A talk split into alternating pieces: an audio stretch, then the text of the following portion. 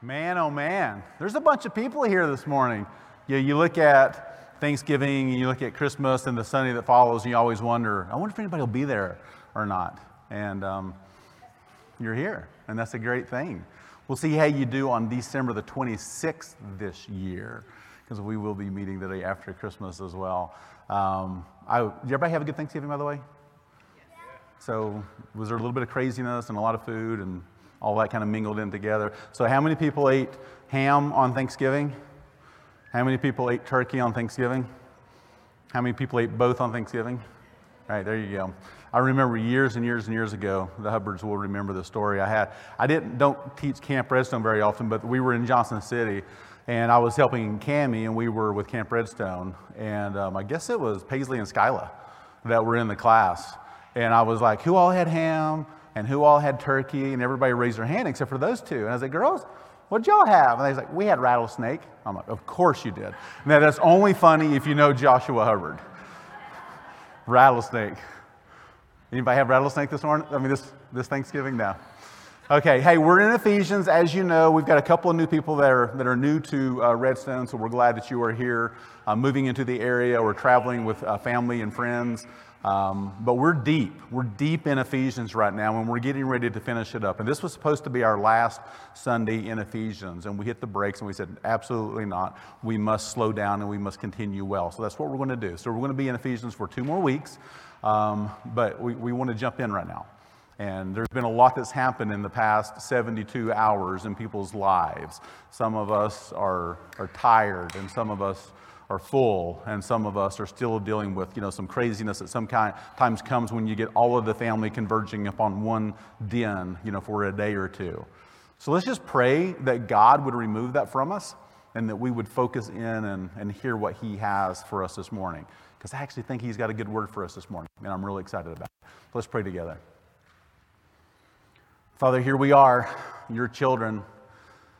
We all have lives that we live but they are all because of your grace. We don't have the ability to breathe another breath apart from your grace, O oh God. And I pray that we would see that, understand that, that we would learn to comprehend that moment by moment, that we don't live for ourselves, but we live because of you and we live for you. And Lord, in this world, we will have trouble. Jesus, you have told us that. It's a guarantee, it's a promise. But you said, But be of good cheer, for I have overcome the world. We need to be reminded, oh God, that you have overcome the world. We want to be and we need to be reminded of how we can fight this fight against our nemesis, the enemy.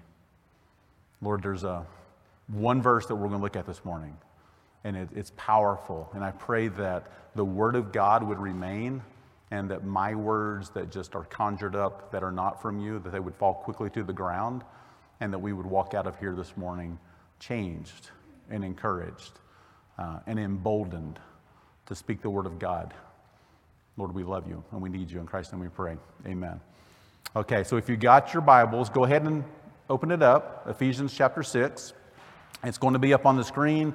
It's also in your worship guide if you want to mark it up a little bit. So let me do a quick recap. There's no way you can recap all of Ephesians 6 in one minute, but I'm going to hit the, the highlights. So we've talked about how our real struggle in this world is not with blank and blank, flesh and blood. It's not really with people. You think it's with your neighbor or with your boss or with your you know, brother-in-law or whatever. It's really not. The, the enemy is the real um, one that we fight. Okay? We've uh, talked about how we are to put on the armor of God, right? I, I throw that last part in there because it's, uh, it's an understanding that it's not just an armor, but it's an armor that comes from God. That's the only way we can fight this enemy. And we were told that we are to take up this, the whole armor and not just parts of the armor so that we can stand against the schemes, was the word that was used, of the devil. He's a schemer, he's a conniver. He will trick us, He will lure us. Um, and the whole armor of God, He enables us to fight and stand against Him. Okay, so here's the parts of the arsenal, uh, arsenal that we've discussed so far. We put on the belt of truth.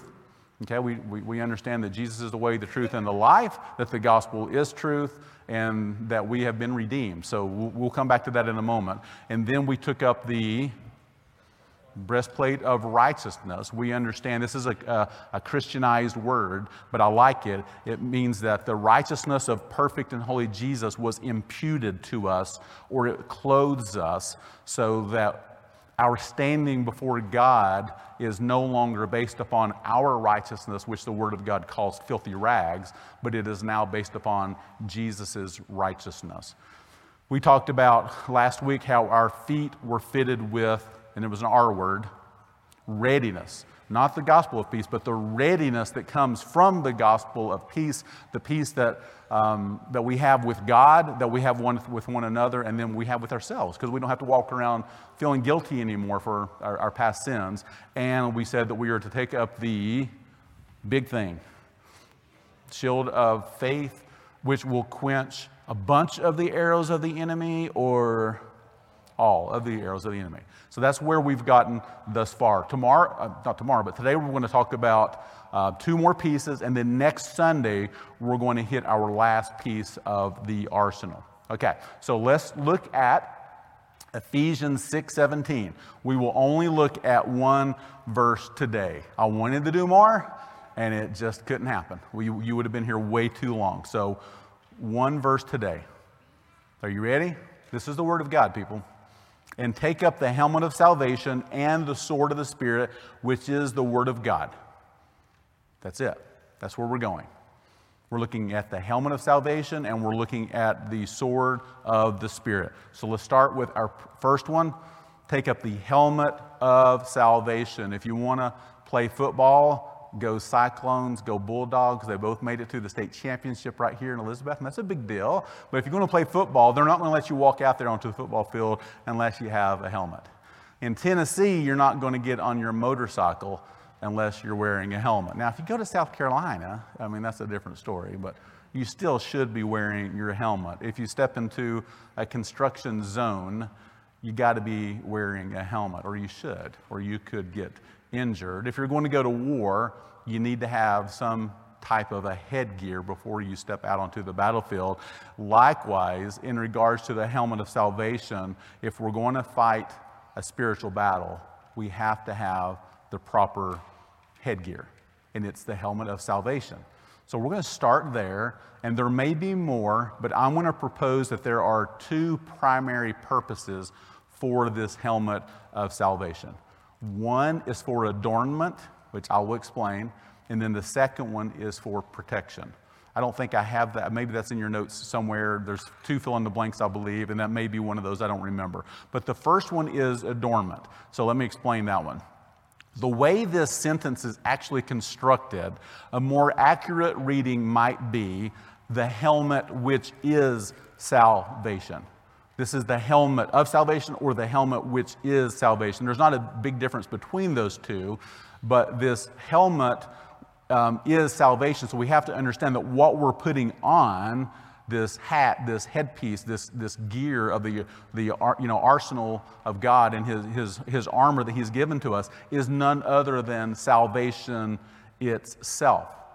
It reveals who we are or better, it reveals who we belong to. Okay, so here's a question for each of us. Simple question. Would those who know you well, this is your neighbors, your friends, your coworkers, and your, your family members, would they say, oh, absolutely blank, that's your name, is a Christian? Would they say that? In other words, are you easily identifiable as a Jesus follower? Becca says yes. Good, Becca. If people came to our neighbors, coworkers, friends, and asked, What can you tell me about Jerry? Um, apart from he's tall, bald, and incredibly good looking, what else might they say? Um, would they say things like, He's very religious? You know, or he's really serious about his faith, or he's definitely a Christian. I hope so. I hope that they would say something. And I hope that they would do the same about you because it's the, this helmet of salvation that people can see from afar. Soldiers were quickly identified by their headgear. You could see what nation they belonged to based upon the headgear that they were wearing. it was for protection, but it was for adornment also. And if we're truly wearing this helmet of salvation, it should never come as a surprise to people that we are Jesus followers. If someone were talking about Jerry Williams and the response from them was, Really? Jerry's a Christian? I would have never known that. That would be a bad response. Now, take my name out and insert yours. If the people around you that know you, that watch you, if they look at you and say, Really? She's a Christian? Golly, I wouldn't have known that. I would have never known that. That is inconsistent with Jesus' fellowship. It's inconsistent with Christianity because, as believers, the Word of God says that we produce fruits that are keeping with this repentance, with this salvation that we believed. We no longer are conformed to the patterns of this world, but we're transformed by the gospel. We don't live for the temporal, we now live for the eternal. And if we do those things, not just say them on a Sunday morning or when we're in a community group, but if we really live them out every day and in every relationship that we're in, people will see this salvation that adorns us. Paul said it this way. This is what he says in Philippians 1. He says, To me to live is Christ, and to die is gain. He's saying, Jesus is my everything. My life is lived for him and by his strength. Or Romans 1:16 says, I am not ashamed of the gospel, for it is the power of God unto salvation to everyone who believes. First the Jew, then the Gentile. I'm not ashamed of the gospel. I'm not ashamed to put on my helmet of salvation. I'm not ashamed to let people know whose that I am or who I live for and what my purpose for living is. That should never come as a surprise. Here's a little bit of a side note, but let me ask you another somewhat related question. How often do you actually use the name Jesus when you talk with other people? Not Lord, not God, not church, not Christian or Christianity, but actually speaking the name Jesus. Again, this is, this is a sidebar. I'm not saying this is necessarily what this passage is telling us, but there's this wisdom application that I learned about five or six years ago. If I really wanted my boldness to increase as a Jesus follower, and if I really wanted people to know where I stood, don't be afraid to speak the name of Jesus. For example, I would say things like, you know what, to be honest with you, Jesus is everything to me. Or I don't know where I would be in this world if it weren't for King Jesus and the way that he has directed me. And you know, because you've heard me say this before, I rarely use the word Christian anymore because when people hear Lord God, Church, and Christian, that means it's a nebulous term to so many people. They don't really know what that means. But when I say, I'm a Jesus follower, it's pretty clear. It's pretty clear they understand. They, you know, people will say, well, I go to church. You know, I, I've been a Christian my whole life. I'm this or that or the other. But when you, when you use your, your mouth to speak the name of Jesus, I don't know, there's just a boldness that's there in doing so. And I encourage you to try that. So, the, the first thing, the first reason for doing that, I think, is because it increases your boldness. Just saying the name Jesus will become easier for you as you find a way to live in this world where you are the one that is swimming upstream. It'll, it'll increase your boldness. The more often that you do it, the easier it will become. And secondly, it's an easy way to clearly communicate exactly who we are and what we stand for in a culture that we live in today where terms are really confusing. A boy doesn't necessarily mean a boy, and a girl doesn't necessarily mean a girl. God means so many things to so many different people, but Jesus' fellowship means one thing only. You know, saying things like, Yes, I'm a Christian or I'm actually what I would call a Jesus follower, It's like, okay, I know where you stand now. Jesus has been faithful to me all along the way. I'm just praying and asking for King Jesus to guide me. Friend, I want you to know that Jesus really does love you, and He gave Himself for us. I mean, those are really clear terms. They embolden you, but they also make your message clear in a culture where things are not clear. These are just examples. I encourage you to try it or to talk about Jesus' uh, fellowship in place of Christianity this week.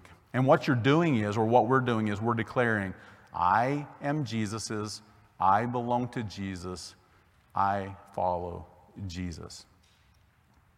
And going back to our headgear, I see that that is the first primary purpose is for adornment. But the second purpose is going to be for protection, obviously, of course, because it's a part of the protective armor. And as I've prayed about and, and researched this passage and this subject this year, I am increasingly um, convinced that the greatest battleground that each of us face in our fellowship is in the area between our two ears. I know I'm going in and out, so if I need to change mics, let me know.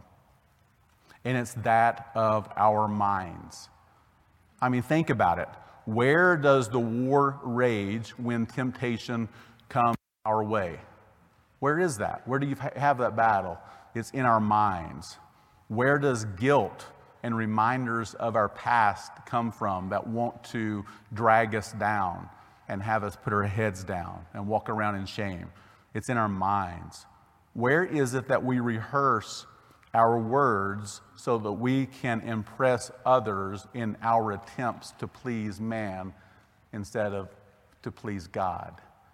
We're going around the circle, and, um, you know, Johnny, it's going to be your turn to pray in probably a minute and a half. What are you going to say? We begin to rehearse these things before they get to us. It's just this weird dynamic that we really love pleasing other people, sometimes more than we please God or we want to please God. But all of the, these things happen in our minds it's guilt, shame, slander, jealousy, sexual temptation, coveting, and almost every other sin that we can imagine, they take place in our minds. Listen to this passage. I didn't put it up on the screen, but it's a good one if you want to make a note of it. Listen to James 1 14 through 15.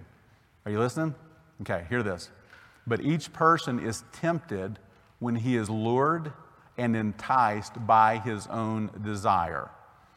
Then desire, when it is conceived, gives birth to sin, and sin, when it is fully grown, brings forth death. So think about that passage. Where does the initial, it says being lured, where's this, this luring? Where does that take place? It's in our minds. And when we are enticed by our own desire, where does that enticement take place?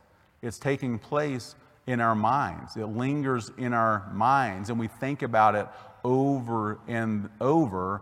And then ultimately, because we don't fight against it, we allow our minds to cave into this thought, and we know the result when that happens. It's a true battlefield for all of us. Thus, the need for our heads to be protected. Not only to let people know, I'm going to wear this helmet of salvation and I'm going to wear it with confidence and with boldness because I'm not ashamed of the gospel of Christ. But it, the truth of the matter is, apart from King Jesus and his strength, I'm a mess. We're all a mess. We're broken and we're fallen, and our righteousness really is as filthy rags. And if I allow my mind to have its way, it will succumb to these temptations or these thoughts that are ungodly and unholy. So, what are we to do? Well, we put on the helmet of salvation. A couple of passages that I wrote down, and there are more, but you might want to look at these. The mind controlled by the Spirit is life and peace, controlled. When our minds are controlled by the Spirit of God, it brings life and peace. I love that. I quote it often when I'm struggling. Romans 12, 2, be transformed by the renewal of your mind. Renewing our minds is actually something, church, that we're doing right now. We're coming in here on a Sunday morning and we're, we're not just listening to stories, we're going to the Word of God to see what the Word of God says and seeing what salvation truly is. And in doing so, we're renewing our minds to the truth of the gospel. This is a great one. Isaiah 26 3, this one was probably memorized 30 years ago. You will keep in perfect peace whose mind is stayed on you because he trusts in you. Brother Lawrence, whom nobody really knows, wrote this book called Practicing the Presence of God. And the premise of the book is that you recognize that this omnipresent Jesus, that he's with us all the time. So we don't just kind of knock on the door and say, hey, you can come, you know, before my presence now. That sounded weird, but Jesus, because I want to pray over my meal. We're going to pray in the morning, or we're going to pray at night. The truth of the matter is, he's with you when you're driving in your car. He's with you when you're in this dialogue with someone else. He's always there. And when we recognize that, when our minds are stayed on Him, it helps us to walk in peace and with this, this control of our minds. 1 Peter 1 3, preparing, and we'll come back to this one in, in a moment, preparing your minds for action and being sober minded. Sober minded.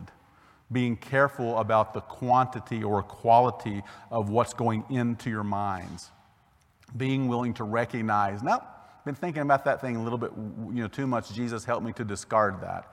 Help me to think things that are good and holy and righteous and true and beautiful. So, and as we bring this part of the armor, the helmet of salvation, to a conclusion, I want to go back to this First Peter passage and look at the, oops, it's not on there. There you go. First Peter 5 8 says, Be sober minded, be watchful. Your adversary, the devil, prowls around like a roaring lion, seeking someone to devour. Resist him firm in your faith. Truth number one, and you have this in your worship guide if you want to make notes, says the first reason for the helmet of salvation, as I've said, is for adornment. That the world, or that we would boldly declare to the world that we are His. And the second reason is for protection of our minds, the primary place that the battle takes place. And by fighting for the control of our thoughts and our mind, we're reminding our minds and our hearts of the truths of the gospel. By adorning our heads with salvation, we're reminding ourselves and others that we belong to Him.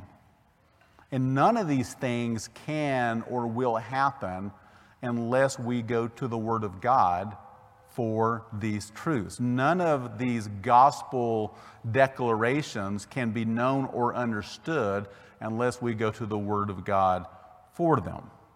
And that takes us to the second part of verse number 17 the sword. Look at it with me. Back to 617. Take up the helmet of salvation and the sword of the Spirit, which is the Word of God. I'll botch the pronunciation, but the word that's used here for sword, machaira, refers to it's a short sword. It's not a long one. This is a very, you know, somewhat short, shorter sword, and it's often referred to as a dagger or a very large knife. Maybe where we get the word machete, machete, I'm not sure. But why is that important? Because it was used when the enemy was very, very close, crossing the lines of personal space, close enough to truly inflict damage upon us or harm upon us. It is there that the sword of the Spirit can really be applied. The word that's used in this particular passage for word is actually rhema. There's two there's logos and then there's rhema. This one has actually rhema. They both mean word, except this one more often than not refers to the spoken or the proclaimed word, whereas the logos is normally the written word. So there's a, there's a proclamation that's being seen and understood when this word is used, tying it back to our sword. So we'll go back to logos in a moment. Um, and see how that can be used, but this proclaimed word being used as a dagger. So, should the enemy get close enough to us, This is the one thing that the enemy hates more than anything else is when we pull out the Word of God. This will cause our enemy to retreat quicker than anything else. Word of God says it's a double edged sword and it cuts deep. The rhema of the Spirit of God, or the pro- proclaimed word of not only who Jesus is, but what he has done. Do you understand that? It's the helmet of salvation and the sword of the Spirit. And both of these relate back to the gospel. It's nothing less than the gospel itself, it's the proclaimed message of who he is and what he has done. In Revelation 12, and I referred to this last week. Remember when the enemy was near his end of his time, and he comes against the church with just a fury. And it says that they overcame him by the blood of the Lamb, by the word of their testimony, and they didn't love their lives so much as to shrink from death. Well, what are they saying there? What's it saying? How did they overcome the enemy?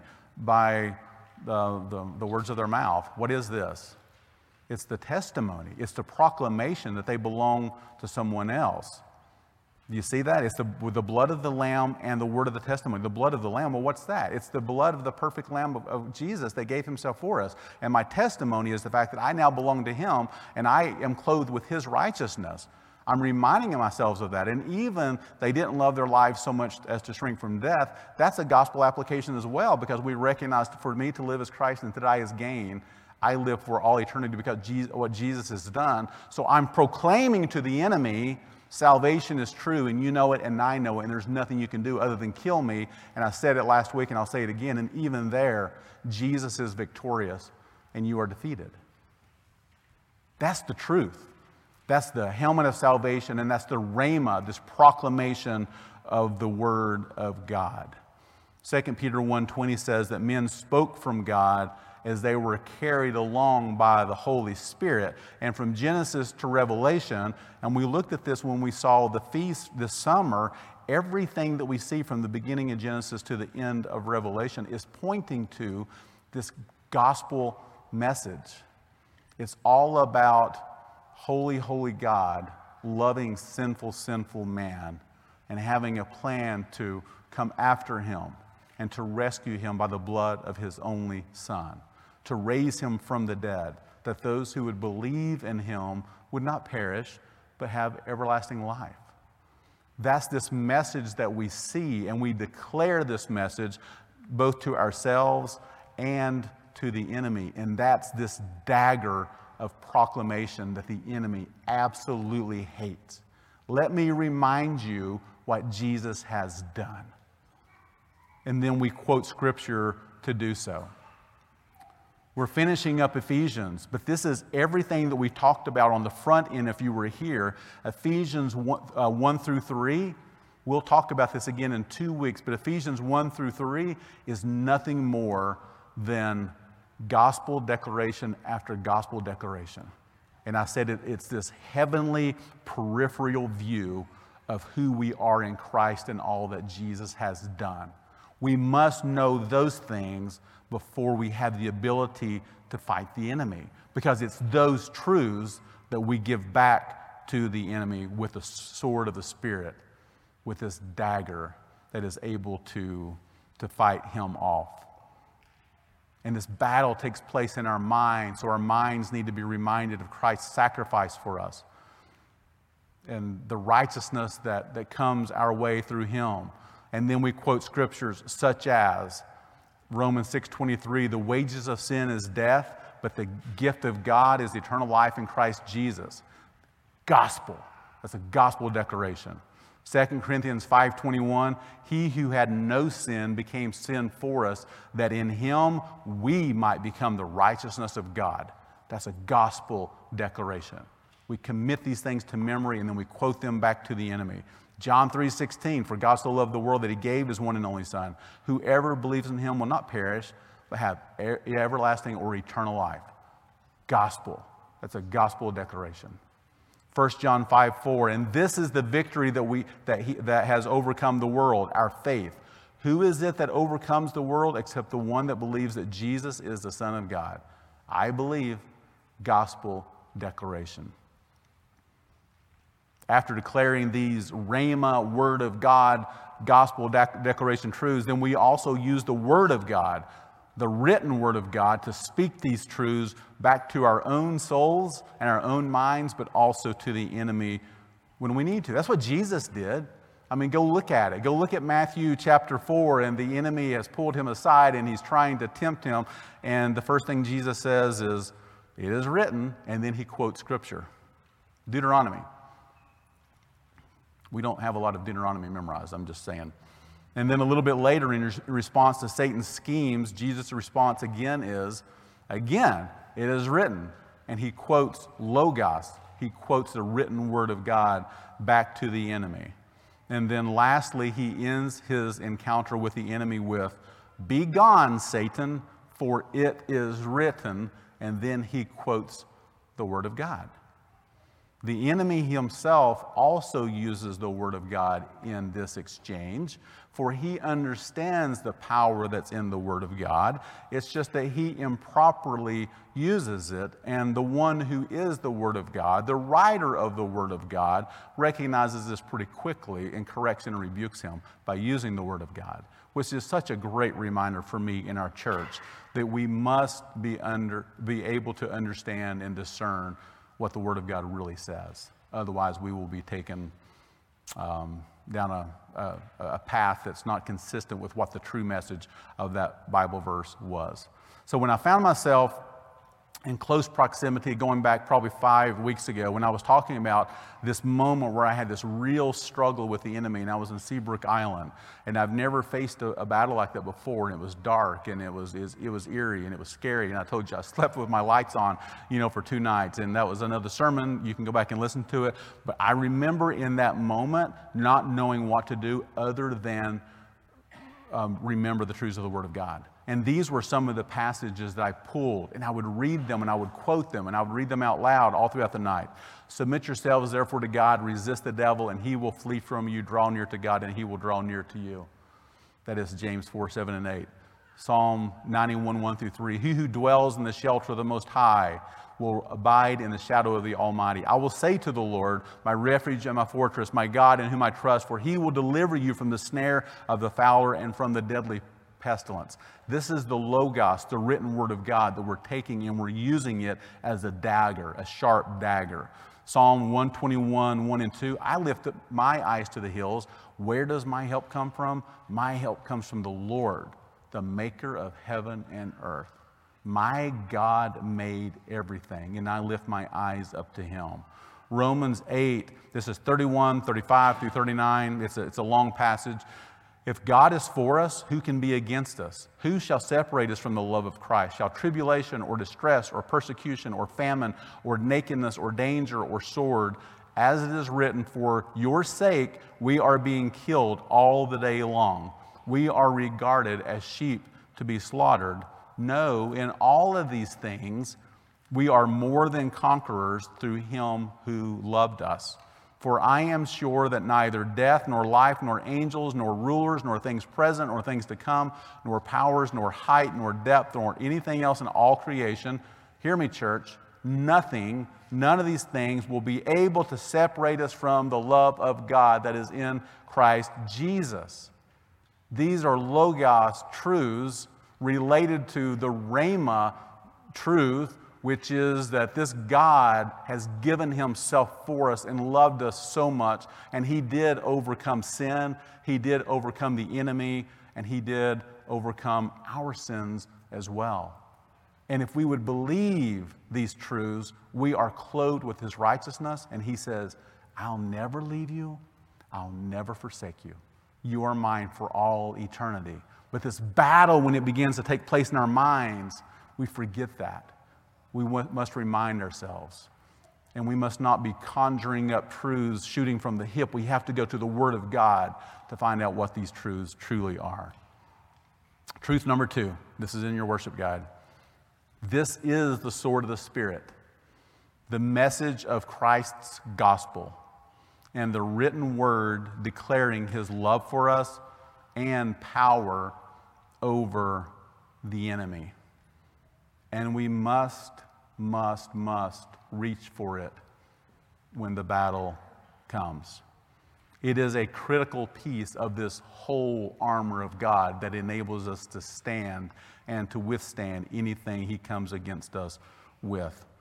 And last week I said that if you're not wearing your shoes, or if your feet, you know, are not properly covered, if your feet are shot, then you're toast, right?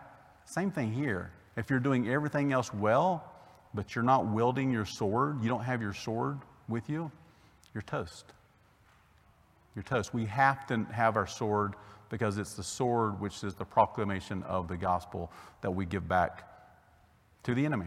John 17, 17, you've heard me quote this often. This is Jesus' high priestly prayer before he gives himself up on the cross. And he's praying for us, not just those current believers, but he's praying for future believers. And one of the things that he's praying is just for our protection over the enemy. And he says, Sanctify them to the Father. He says, Sanctify them by your truth.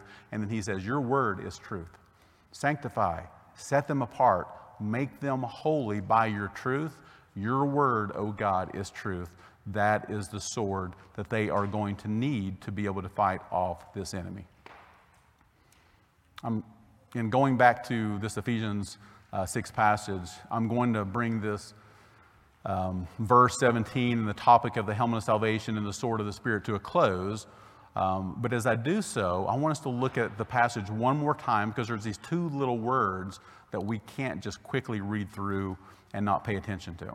Okay, look at it again in your Bibles or in, in your worship guides, God's, and it says, Take up the helmet of salvation and the sword of the Spirit, which is the Word. And here it is, these last two words the Word of God. It's not just the Word, it's the Word of God. Sometimes we talk of the Bible or the Word as though it's important, and it is, but it's more than just important. It's more than just a bunch of letters that were written. It's more than a religious book that God has given to us. This church and true Orthodox Christianity teaches and will always teach. It's a strong conviction of ours. We will not, this is a hill we will die on we will teach that the Word of God came to us from Genesis to Revelation by God. It is of God Himself. We got to let that sink in. We say that just too quickly. It's like when we read things like, in the beginning, God, and then we, we move beyond that quickly. Um, Jesus was born of a virgin and then we continue to listen to the rest of the story. So Jesus arose from the dead, and then we continue. We don't take the time to be still and know that He is God and let those passages sink in. And this understanding that this word, this, the sword of the Spirit, is the word of God is critical. Because if we don't believe that it's really of God, the only time that we will really pay close attention to it might be on a Sunday morning. If we really, church, believe that this is the Word of God and it has everything that we need for life and for godliness, we will open it. We will read it. We will fight to understand it. We will ask questions. We will be in what we call these community Bible reading plans, or we will have someone else that's discipling us or that we're discipling, and we will do that, not just getting together for coffee saying, Hey, how you doing? How's your heart? But we'll look at, talk about the Word of God. We'll begin to understand it because this Word is powerful. It is of God. I won't linger with the story, but I've told several of you when I was doing my student teaching and I was really sick and didn't know what was going on and I thought I was dying and I had walked as a pretty, I was a pretty good hypocrite. I mean, I did it well, you know, and for quite a long time. And I got to this point where I came to the end of myself and I said, I don't know what's going to happen, but all I know is I can't continue to living the way that I'm living. And I was lying on a cold gym floor. It was actually back where they kept the basketballs at university school. And I cried out to God. And I said, Oh God, if you're real, I got to know it. And I'm going to go home tonight and I'm going to open up your word. Not because that's what we're supposed to do, those of us that go to church and claim to be Jesus followers, which was not a term I used back then. But I'm going to open it up and read it because I am more desperate to know that you're real, that you know me, and that you love me than I am for oxygen. It was a sincere prayer. And I went home that evening and I opened up the Word of God. I can't, I can't conjure up the words or an explanation to help you to understand how He revealed Himself to me, but I haven't put it down since then. And I recognized pretty quickly oh, He knows me. Oh, He loved me and loves me. And He's really pursuing me. And this Word really is holy. This is the Word of God. I love this passage. Commit it to memory if you haven't already. 2 Timothy 3 16 and 17. This one is in your worship guide.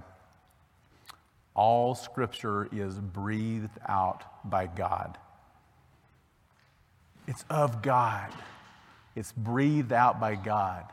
The sword of the Spirit, which is the word, hear it, of God breathed out by God. It's profitable to teach us, to, for reproof, for correction, for training in righteousness, that the man of God may be complete, equipped for every good work.